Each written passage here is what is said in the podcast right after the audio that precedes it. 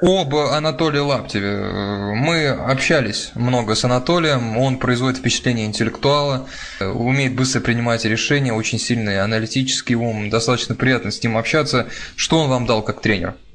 Как тренер, наверное, конечно, он э, дал бешеную уверенность в себе, потому что он позволяет э, проводить на площадке много игрового времени, отсюда и, конечно, и уверенность, и какие-то прибавляешь в разных компонентах игры.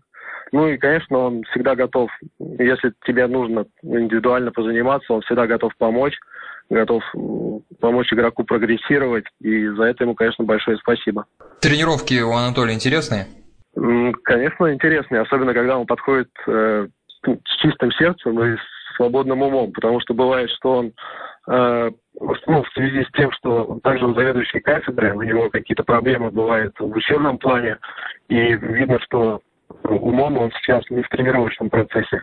Когда он сосредоточен именно на тренировках, то выкладывается на всю катушку.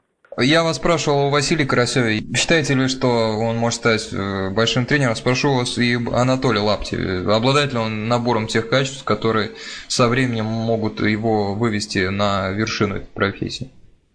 Я думаю, что да, но для этого, конечно, ему надо сосредоточиться именно на тренерской работе.